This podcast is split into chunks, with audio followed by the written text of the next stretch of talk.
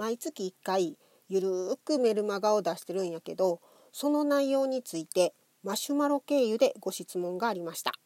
今回はそれについてお答えしたいと思います。ご機嫌よろしゅう。寄り道していこう。この番組は意図せずお笑いに走ってしまう占い師の三子がそこら辺の目についたことを気の向くままにお話しいたします、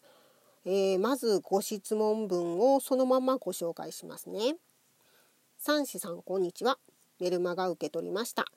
いつも不思議に思っていることがあるので質問させてもらいます。開運のために特定の方向に出かけて10分程度過ごすと書いてありますがいまいちピンとこないのです。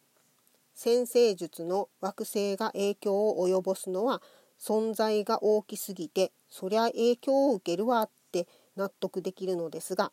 特定の日に出かけてその場所にいてなぜ開運になるのでしょう？何がどう作用するの？え？と思いながらずっとメルマガ受け取っていました。すいません。いえいえ。説明していただけると助かります。ありがとうございます。マシュマロ経由では初めてのご質問です。えー、っとメルマガにですねあのお花会開運っていうのと特定の日時に特定の方角へ行って滞在するだけの開運法の2つを載せているんですね。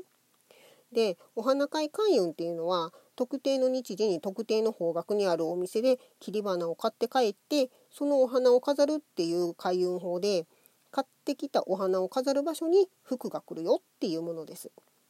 で、えー、今回のご質問はですねもう一つの特定の方角へ行って滞在するだけの開運法についてなんですけどもうんこちらは鬼門遁甲という戦術占いですねを使った開運法です。古代中国でね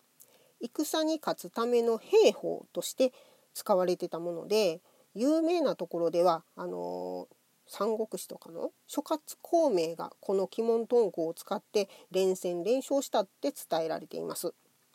戦の時にはスピードが求められたため短い時間で簡単に行えることそして即効性がないといけない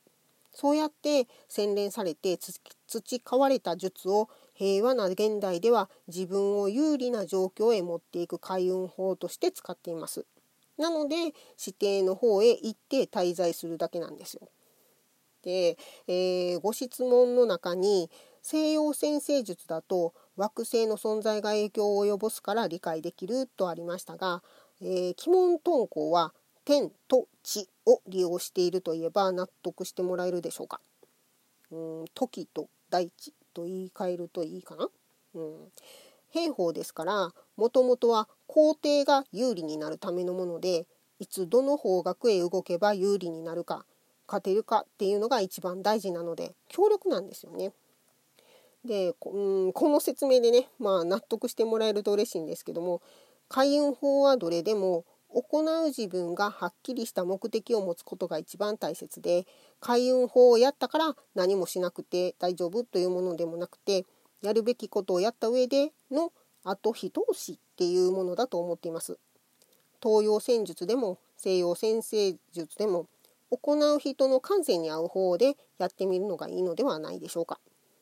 そしてこの説明をメルマガにもちゃんと書かなくちゃいけないですね。ご質問いただいたことで伝えることの大切さが分かりました。どうもありがとうございました。